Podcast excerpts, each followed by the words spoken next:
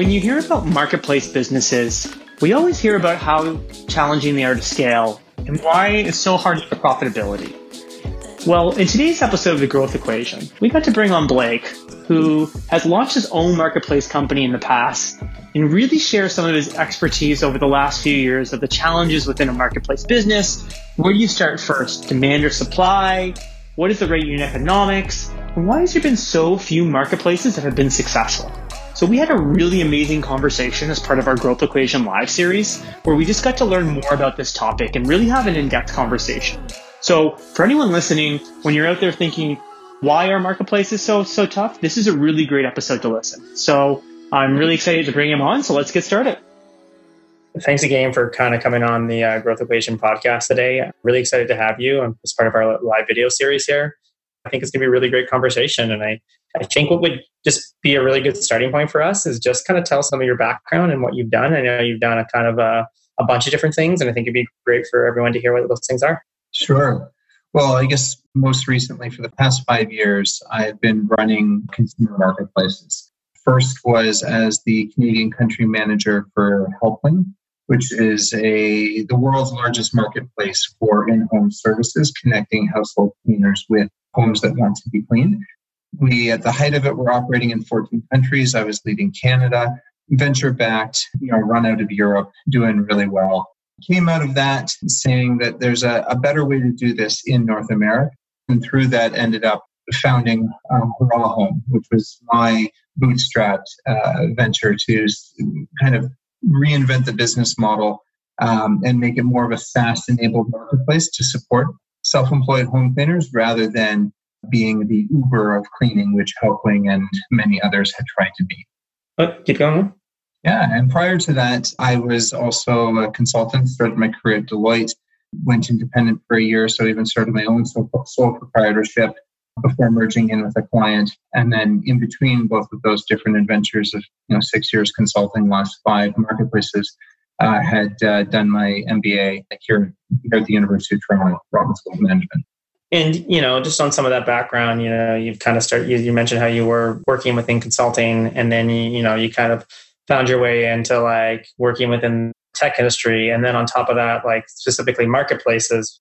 How did that kind of career journey just happen? Did it just happen naturally or did it uh, or did it, did it just happen like almost accidentally? I think everything happens uh, for a reason. Usually it's because you create the reason.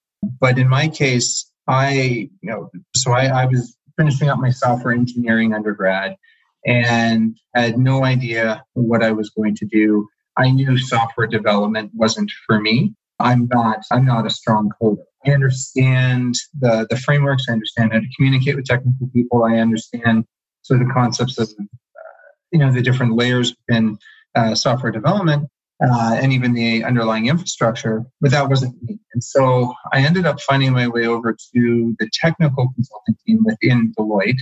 It had a very non technical role, mostly around the strategy, planning, the high level decision making for what an organization should do from a technology and specifically a, a security and privacy perspective. But while I was at Deloitte, just about everything that I did for fun were the firm's philanthropic or socially minded initiatives. So things like United Way or Impact Day, where we went out into the community and volunteered. And I did about 500 hours a year above and beyond my core job doing that stuff. And it's just to a point where I was enjoying that more and wondered what it would look like if I spent more of my time focused on uh, work that created sort of social good for folks. And so I ended up leaving Deloitte and starting my own uh, consultancy, helping public, private, and nonprofit sector organizations work better together. I had a variety of different clients, uh, mostly in, again, the strategy planning uh, sort of space. But one of the clients I had was the Canadian Business for Social Responsibility, which was a, a national nonprofit uh, member based organization that worked with Canadian companies to advance their corporate social responsibility.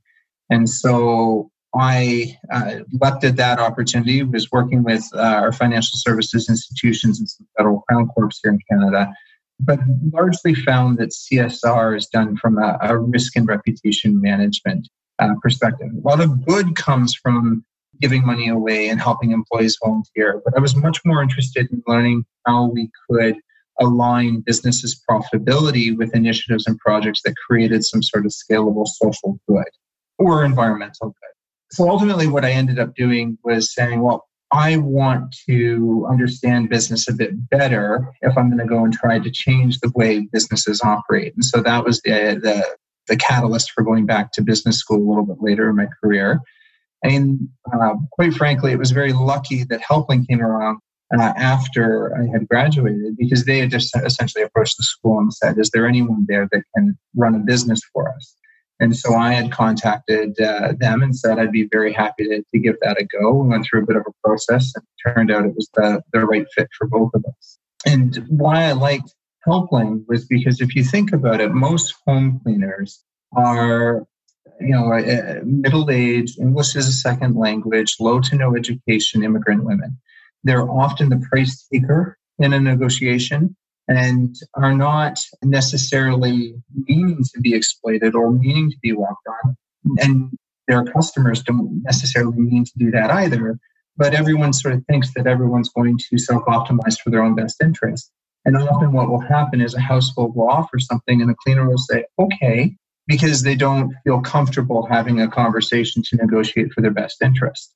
And so uh, that to me saying, well, if there's a way that we can create a floor for their earning potential and a floor for respecting their time, then there's a lot of opportunity created above it, but at least they're no they they're unlikely to be taken advantage of.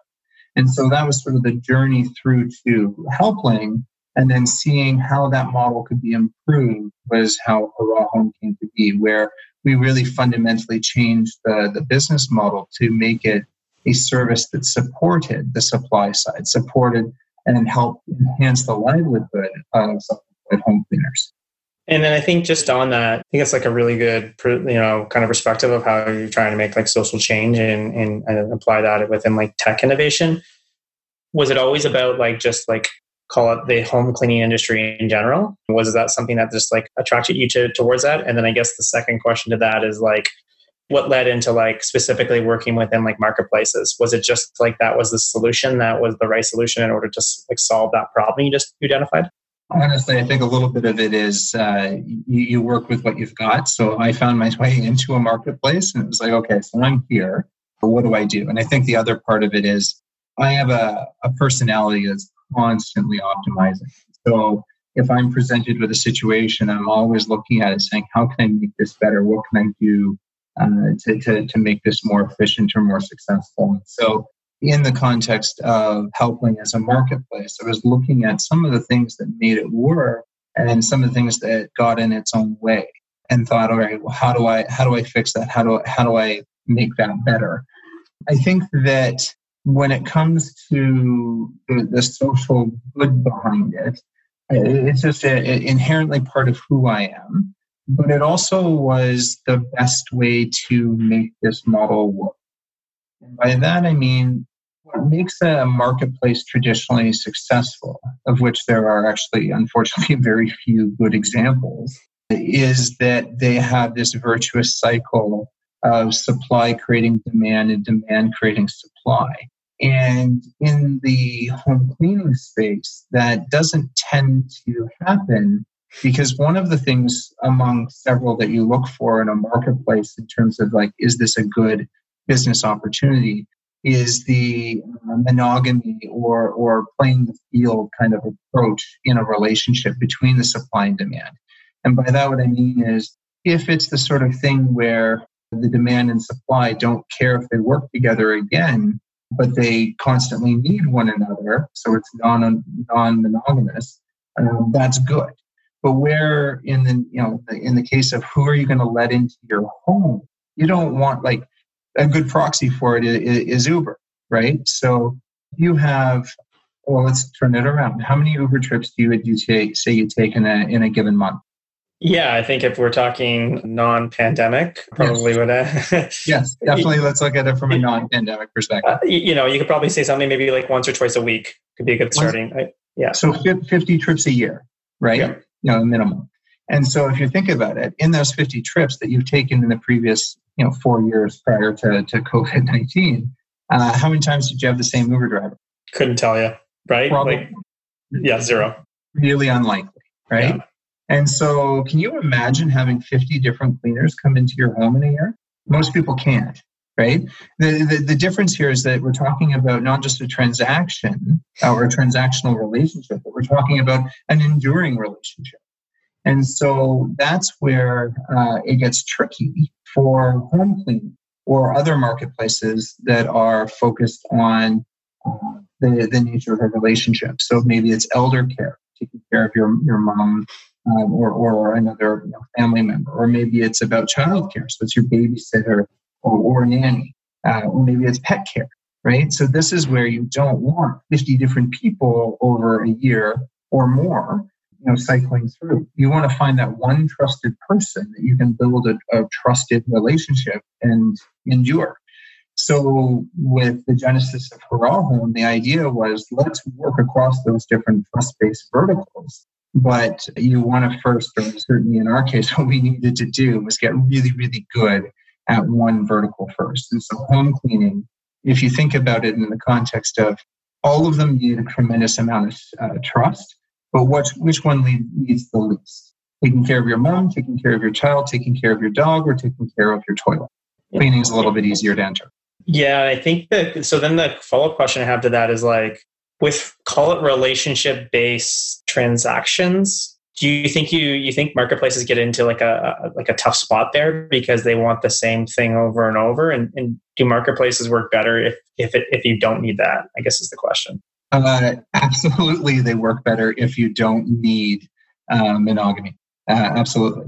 Marketplaces really thrive when you can have a different supply demand relationship each time when you can have high frequency, so there's lots of transactions happening over the platform, when the transaction itself can be monetized on the platform as opposed to, to off the platform, and when the total addressable market is very large, and that matters a lot because often in the marketplace, you're only capturing a very small sliver of the value that's transacted over that platform. So you need there to be a lot of opportunities. So the potential for high volume is there so that you can say, we're going to take this tiny little bit of margin on a huge opportunity. But what's even cooler about marketplaces, uh, and then still extends farther in terms of like what you want, is when you can actually grow the overall opportunity. So if you think about it, Uber didn't just come in and replace the existing taxi drivers. They essentially created a an industry where anybody can be a taxi driver. So it's creating more supply than there otherwise would have been, which then, because they do have a virtuous uh, cycle, are able to create more, de- more demand, and then higher demand will yield more supply. And there's a few other things, uh, but the, the, the, main one that makes marketplaces really succeed is the, the concept of a network effect. And that's where um, you have an increasing value to you as other people use that service as well. And that comes in pretty strong conflict with a marketplace that's built on supporting monogamy. Because if a household gets their cleaner, it doesn't really matter how many other cleaners are on the platform. And so the, the value there actually sort of stops at the initiation of that relationship, uh, making it very hard to, to create that virtuous cycle.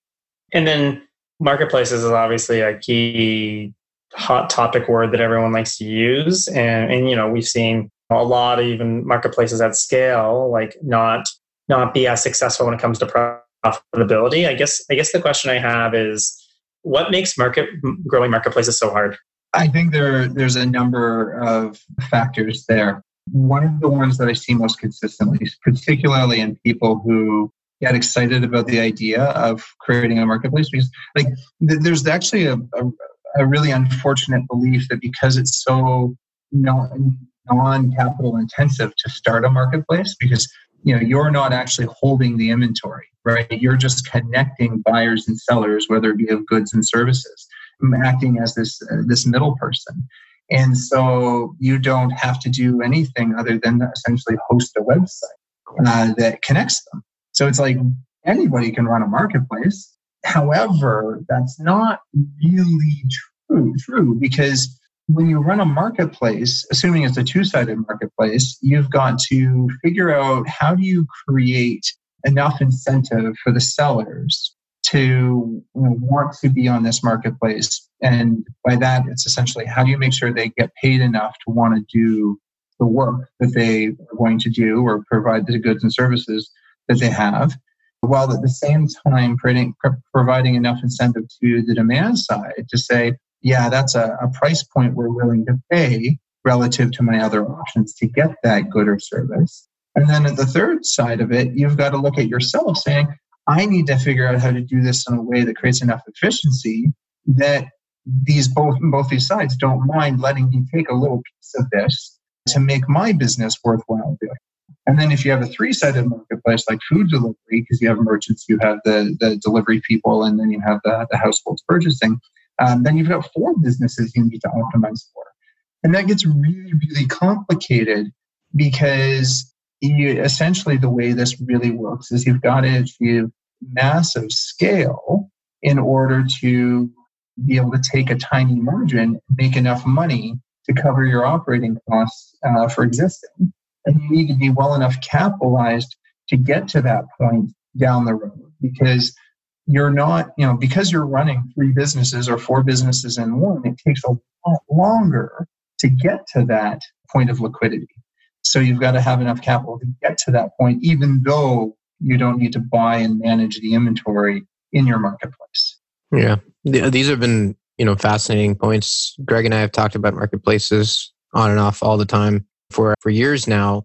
And I've never actually experienced building one myself uh, or have gotten too close to understand the mechanics of it at the ground level. But I have a couple of questions, Blake, and, and I guess the simplest one, and it's definitely not, i am sure, a simple answers, if you decide that you know you found a problem where you want to build a marketplace around it how do you start so hard you're talking about three-sided marketplaces in you know with a two-sided marketplace for example how do you start building that demand and supply side at the same time it's probably the eternal problem in marketplaces where did you start and, and how do you recommend people yeah. go about that yeah so i think even before you start building supply and demand because it's going to take a long time. So let's say you do start building supply and demand and, and, you start getting some initial traction and you think you have an opportunity. You may just be walking dead and not realize it. And it may take a couple years. The thing that I've counseled a few other folks uh, who come to me looking at, you know, to, to start something in a marketplace space is to really look at what is the total addressable market? How, how big is the opportunity? And how likely do you think it is that you're going to be able to penetrate that, that market. So what what share of that are you going to get? And then what do you think your margin is going to be? Because the unit economics behind this really dictate whether or not this is worthwhile to pursue. And it will help you understand how long you, you know, are you likely to be unprofitable before you get enough volume to be profitable. It also helps you understand how operationally efficient you need to be in terms of being able to reduce the number of touch points between each relationship or transaction in, in order to be able to effectively scale as opposed to scaling your costs at a commensurate rate with the scaling your, your, your growth. So certainly I think you know when you're when you're starting out, the best thing to be looking at is how much opportunity am I going to be able to capture and how am I going to be able to capture that? How does that grow? And it does that still make it worthwhile for me to do? And if so, do I do that bootstrap or can I do that at a fast enough pace uh, that it makes sense to, to, to get uh, venture financing or, or another means of finance?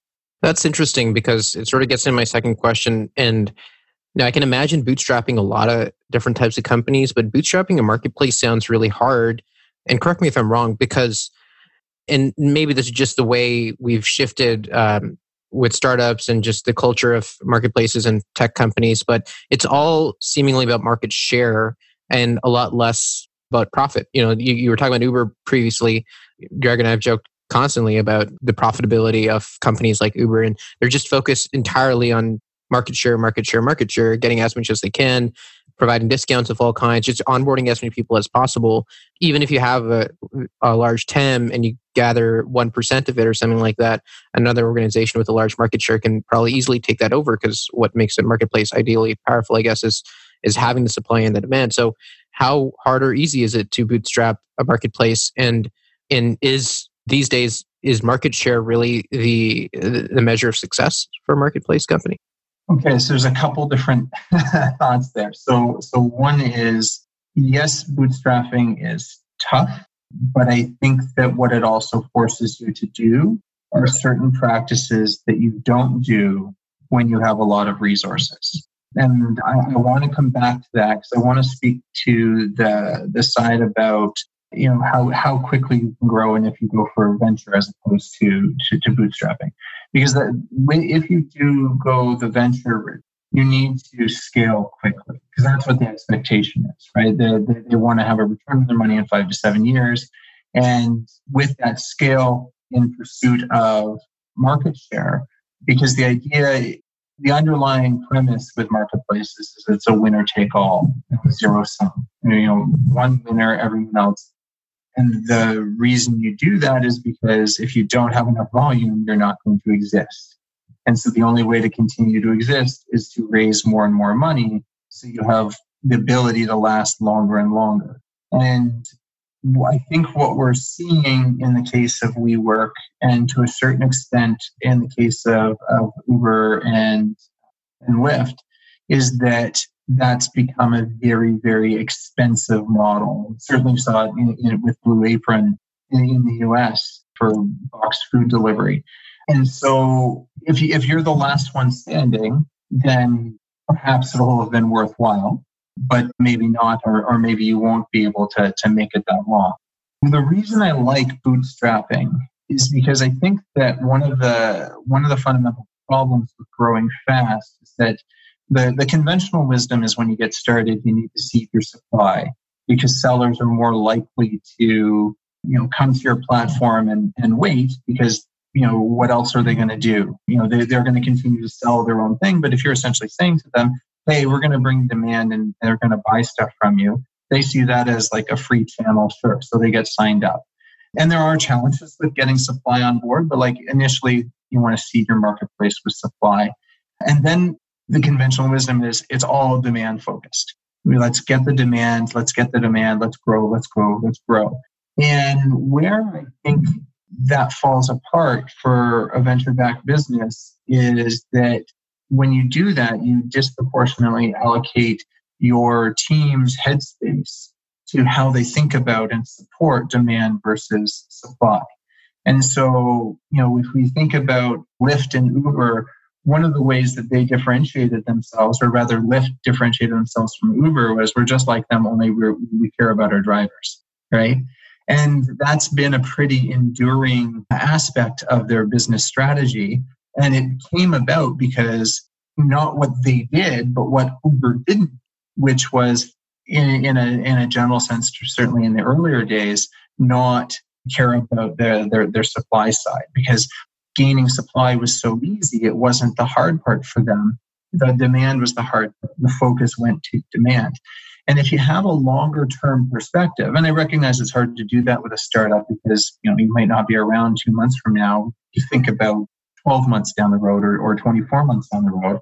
But if you do think about it with a, a slightly longer term perspective, and you're thinking about, well, where are we going to be down the down the road? And so in a relationship based marketplace, it's all about the supply side, right? Because at the end of the day, if your cleaner says to you, you know, the person you've been working with that you trust that has a key to your house, hey, I don't want to use Hurrah Home or this platform anymore. Let's just do this directly ourselves. You'll pay a little less, I'll make a little more, and this is better for us. The household's going to say yes because the relationship is with the service provider. It's not with the platform or, or immaterially, right? in the case of Uber or Lyft or food delivery, you know, because it's not a relationship based business, okay, we, we don't need to worry about disintermediation where supply and demand go off platform because it's really not that easy.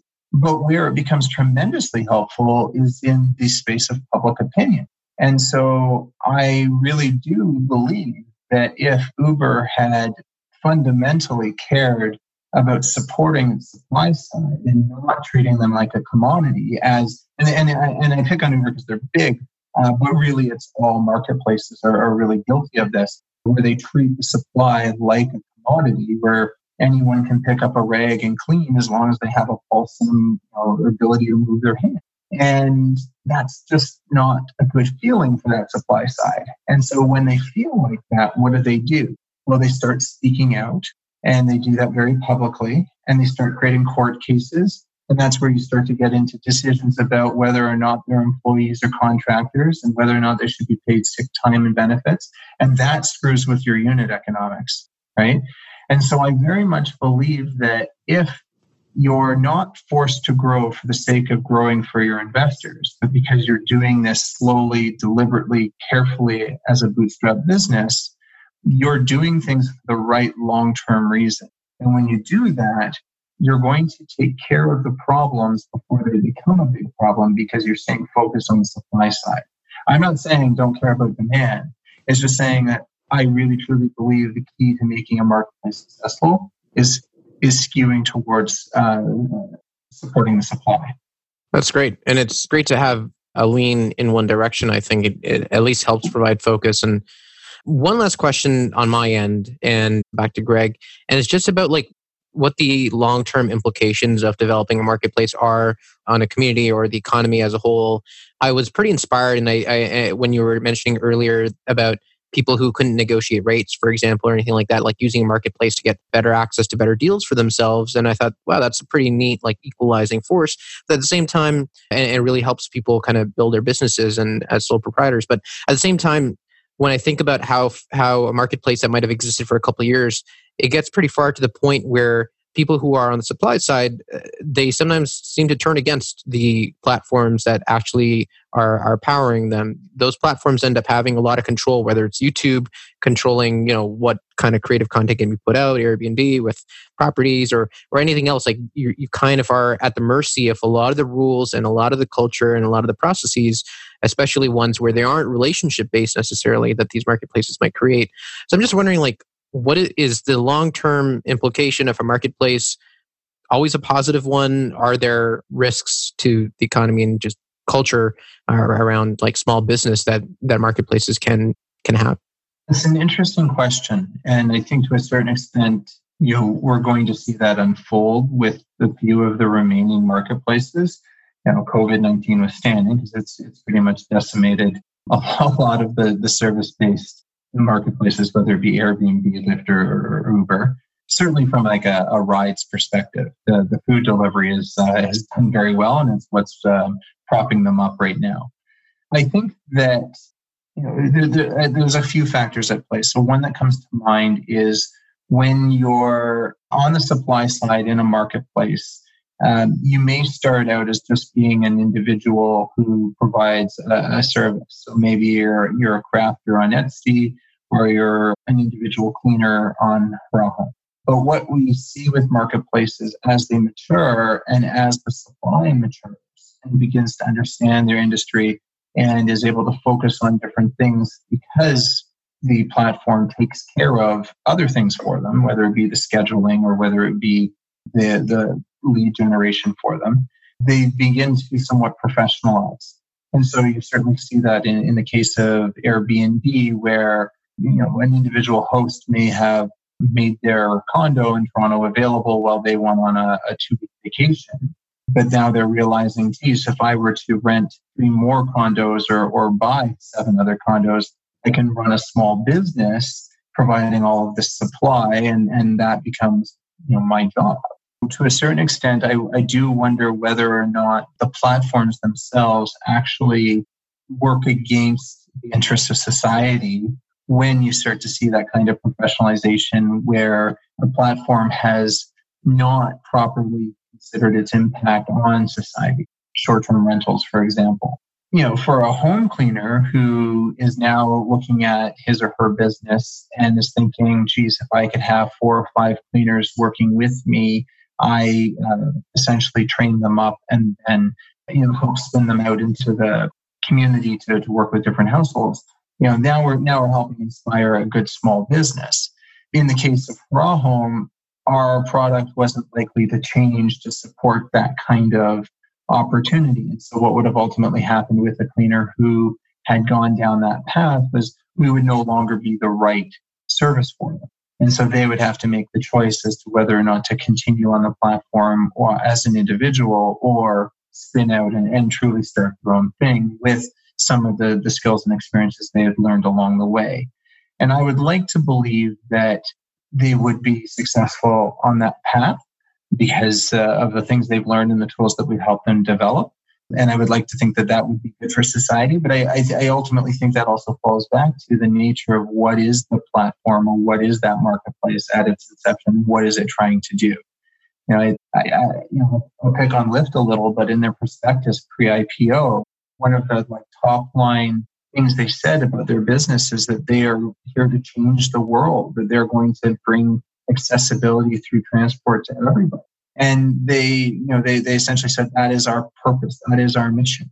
And I look at that and think, that's really disingenuous. Like you're trying to be as profitable as possible so you can have a strong return to your shareholders. And so it, it's tricky because I, with Hurrah Home, know that my mission is to enhance the livelihoods of house cleaners and to trust, respect, and appreciate them. And that's who I am as a, as a founder and what I'll do. But then at the same time, you have a company like Juno uh, in New York, which was a rideshare platform, which was uh, very much focused on supporting the driver experience, had even uh, tried to come up with a model to provide shares and essentially share, profit share or, or equity share with the drivers. And after a couple of years, had sold to a, uh, a larger company. And when that happened, essentially they got rid of the 24 hours for the, the drivers. They um, ended up not honoring or like massively uh, diminishing the value of the shares that they were having. I think like the top payout was like in the hundreds of dollars as opposed to the tens of thousands that they had been bought into this dream. And so then, you know, I look at that and go, just I hope people don't think I'm disingenuous or I'm just like Juno. I'm not going to sell out in, in that way. But when you think about the impact on society, uh, trust is a tricky thing and it, it, it takes a lot to earn it. And whether or not we're at a place where any company has actually done that and is credible, I'm not sure. I would like to believe, though, that, that whether it be Hurrah Home or other companies, that you know, we will see benefits to society. But at the same time, most marketplaces so far have not been built on a model of supporting the supply side, but not truly supporting them. And then I guess, in your opinion, where do you think it's better to be as a marketplace? Is it high transaction volume and call it low average transaction value? Or is it on like which would be more of like call it food delivery the rituals of the world the ubers of the world? Or is it more on like low transaction volume but like high value which is like more airbnb? I don't think it's as simple as that. There there are a lot of the fact like among the there are many factors that make a marketplace attractive right? So we're talking about the frequency there. We're talking about the the, the take rate. We talked about before the, the monogamy. Something I alluded to but didn't explicitly say was like fragmentation. The more highly fragmented the supply is, the harder it is for demand to find it or, or to sift through it. So organizing that in one common place makes it much easier. Uh, but then that also comes down to the the technology right? Does the technology actually make the experience better for the supply or demand side relative to their alternatives? Is it easy for supply to sign up and, and frictionless? Do you have network effects? You create more value by existing rather than not existing for everybody. So, I, you know, I'm not sure that the equation of high transaction volume and small margin and its inverse is actually necessarily the, the formula. This is a multi-variable equation, and you have to really think about what makes the strategy work for you and what you're doing. Like outside looking in, investing in a home cleaning marketplace is probably a pretty bad idea right? It's uh, you know, like yes, it's super highly fragmented. Like just in the city of Toronto alone, there's more than 17,000 self-employed home cleaners. and hundreds and hundreds of cleaning companies, you know, that you can find on, uh, you know, Google or, or Yelp. And it then kind of quickly runs out of the good side there because it is monogamous, which means that the relationship matters. It's not all that high frequency. You have your home clean maybe once a week. Uh, twice a week is usually more common, so 26 times a year. Whereas, you know, if you're taking an Uber ride, we're saying 50 something times a year at a minimum. Uh, if you're really growing the opportunity, uh, use Uber to go to your destination, back from your destination, maybe to the two other things that you're doing that day. So arguably, you could be doing you know 50 trips a, a week. You're not going to have your home clean more than twice a week, right? You'd have to have a massive home for that to be the case. And so when you think about, well, how do you make this work? How is the, how is the business capitalized? How quickly does it have to grow? What are your expectations for scaling? All of that becomes part of that multivariable consideration in terms of what you would want to do. In the case of Hurrah Home, like our margin was small for the services that we provided. And with a lot more scale, it could have worked. But then you also have the industry dynamic about like how do you actually uh, develop more demand and how you how do you grow that business? And unfortunately, buying demand for home cleaning isn't the same as finding a, a dentist. And it's a function of not sorry, when I say finding a dentist, I'm thinking of like a marketplace like Open Care where you know they can make four hundred dollars on a transaction, whereas with one cleaning transaction, we're making eight dollars on average, right?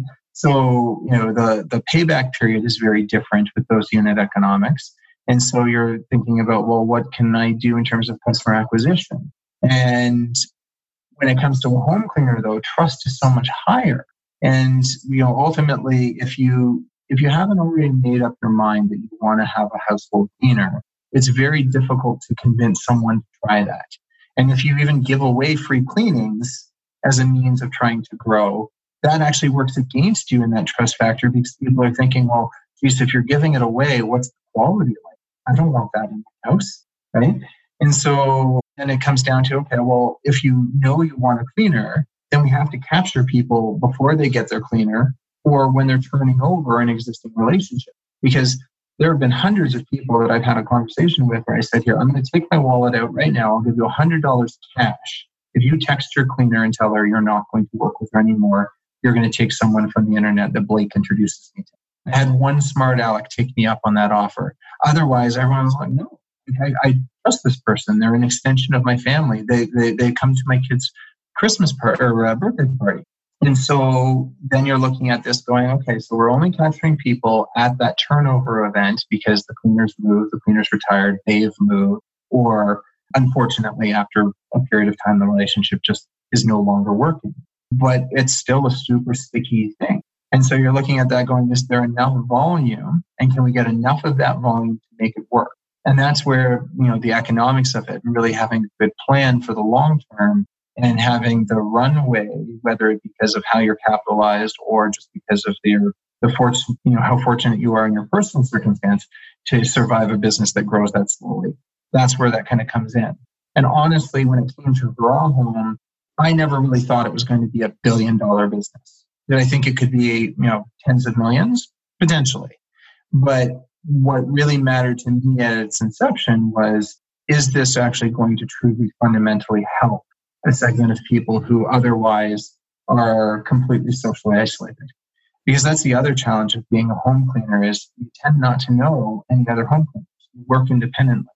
Even, you know, taxi drivers no other taxi drivers because while they're waiting for their next fare, they're all queued up at the venue and they're out having a smoke and talking with one another and then, you know, moving out one by one. Home cleaners don't have a place to congregate. There is no community.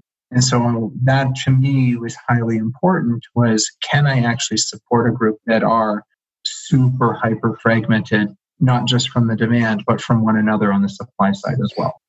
And then I think just a couple of last questions we have here is you know, as you're focusing and you're very much in like one specific market and you talk about supply and demand, should you be focused on like being supply led or demand led, right? Where like, should you be focused on where potentially like high volume areas of like traffic places are, then we should, you should find supply around that, or you should establish where supply is first, and then you can just build the demand around where that supply is. So I think that if you are bringing demand to your marketplace and there's nothing for them to access, they're just going to go elsewhere, have a bad experience, and may never come back. And or it's you know much more expensive to have them come back, uh, you know, in the future when they're like, no, we promise this time we're ready for you. So it's you know as we were saying before, you want to seed your marketplace on the supply side. Continuing with my you know let's call it ideology or way I think that marketplaces would be more successful is if they really truly do skew towards being more supply driven and that I want to be careful that I'm talking sort of like a, a 55 45 split, certainly in a transactional relationship, and maybe like a 70 30 split in a relationship based transaction. It's not to say that demand doesn't matter and that we're not going to try to make the experience as best as possible for demand. But if you think about it more from the perspective of if we do a really, really great job supporting the supply, they're going to do an even better job for the demand. And if we do a really, really good job for the supply, therefore, we're going to do a good job for the demand. Like if you make that your initial orientation of thought, that changes fundamentally how you operate as a business and how you support both your supply and demand side as you try to grow the um, grow the business and grow their business. I think that's a really great answer, and I think just segue into like probably what, like our last question here is talking about a little bit the future of marketplaces, what do you think happens to them? Right? Like I, I know it was a big hot topic before and you know there's been like a pandemic coming in here and you mentioned like how some of them got really really hurt and got it what do you think are you know and this could be just be your hypothesis of like what do you think are next for marketplaces like do they just cease to exist or it's only the top that survive like what would be your your kind of bet there well yeah, so uh, I guess there's a couple thoughts there. So one is, yeah, COVID has had a, a, very significant effect on almost all marketplaces. In some cases, it's worked really, really well. Like look at Shopify; they're they're through the roof. You know, Uber Eats has done tremendously well, but Rides has been uh, you know substantially damaged. Hurrah Home, as you would imagine, in-home house cleaning was decimated unfortunately, the cost didn't change and the revenue was practically zero for many, many months. And it's not looking like it's going to recover at a rate quickly enough to make it worthwhile to continue to incur those costs under the way in which I was capitalized. You know, in the future, perhaps that'll make sense because I do think that we're a long way away from having self-cleaning homes or, or robots that do that for us and we're still going to rely on people we trust to help us uh, do that kind of work. You know, we'll, we'll see where that is in the future and, and revisit that. In the context of marketplaces overall, I don't think they're they're going anywhere. If you think about it, you know, arguably one of the most successful marketplaces that has been created in the last you know 30 years is the credit card networks, of which we've got Visa, Mastercard, and Amex right? They're connecting merchants and buyers, right? And so uh, I don't see that business going anywhere. And we don't typically think of a business like that as a marketplace. You know, I saw Raul's eyes kind of go, oh, credit cards. Uh, because we are thinking of Airbnb and Uber and these other like new startups. But there are marketplaces that have been around for, for 20 years. Look at Amazon. You know, Amazon is through the roof right so it really is a function of um, what kind of characteristics make your marketplace go, whether it be that, you know, the, the, the fragmentation, the monogamy, high frequency, the total addressable market, you know, all of those factors, network effects, especially network effects. If you've got a network effect, that's going to make your business much, much more likely to succeed. It also makes it more attractive for another player to come in, and then you're in this race of capitalization and who's got enough money to, to last. But at the end of the day, I don't think that we're going to see marketplaces like Uber or Airbnb disappear because of and you know they, they've spent too much because at the end of the day there's going to be someone in that category that does survive it's going to be more a function of how well have they worked with regulators to be able to get acceptance for their business model and or how are willing to change where they, uh, when it comes to their own business model, to be able to work within a regulatory environment that allows them to sustain themselves for the long term. Amazing, amazing. I, I love that. Uh, love that answer here. And I think as we come to the end of our podcast here, I think you know we've had a, like a really kind of amazing episode. I think we, Raul and I both enjoyed like just your perspective. I felt like I got I, I got to listen to like a lecture on marketplaces and really seeing like some really strong like ideology and theory behind it that I don't hear like uh, hear enough. So I think it would just be last question we usually ask all of our guests is like you know if someone's listening to this and they just want to learn more based on all of your insights like how how can they come in contact with you best way to reach out to me is probably by linkedin hmm. and include a note because I, I try to keep my linkedin to be a true representation of my own personal network that i can rely on and, and reach out to so if you're looking to connect with me let's know why and and make it meaningful Awesome. Yeah, I think with this has just been a super insightful conversation. I know Raul and I probably feel the exact same way. It was just, this is really awesome. Cool. So. Well, thank you so much.